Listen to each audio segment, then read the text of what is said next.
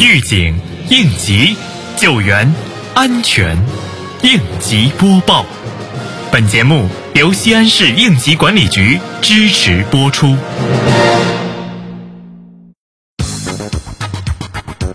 为扎实开展市安委办安排部署的第三季度安全隐患集中交办任务，近日，碑林区应急管理局执法人员对辖区重点商贸企业开展执法检查。检查中，执法人员主要查看了企业安全生产工作台账资料，对安全出口是否保持畅通、现场安全设施设备、配电室、有限空间等重点部位情况进行了检查，对检查中发现的隐患问题进行现场反馈，同时下发限期整改指令书，督促企业按期整改隐患问题。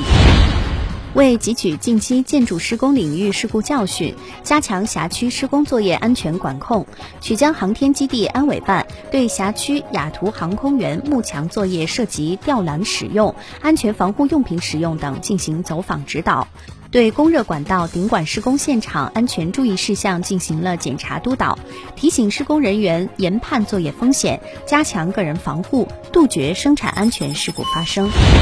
十月十九号，周至县应急管理局对该县工贸行业安全生产工作开展督导检查。督导组对辖区爱家超市、爱家美超市、国美电器等商贸行业企业的安全生产工作进行了督导检查，主要采取听取汇报、查看资料、现场检查等方式，听取了相关负责人的安全生产工作汇报，查看了企业应急预案及日常安全生产工作台账，现场检查了消防安全设施设备。及日常巡查记录等，对企业员工安全生产知识进行了现场测试。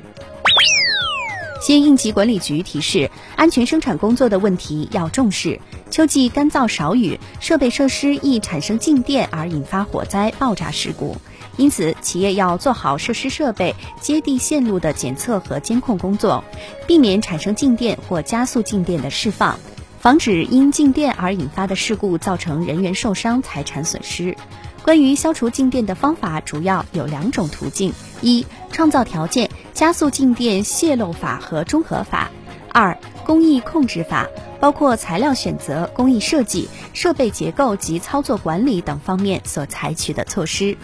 感谢收听本次应急播报，我是小陈。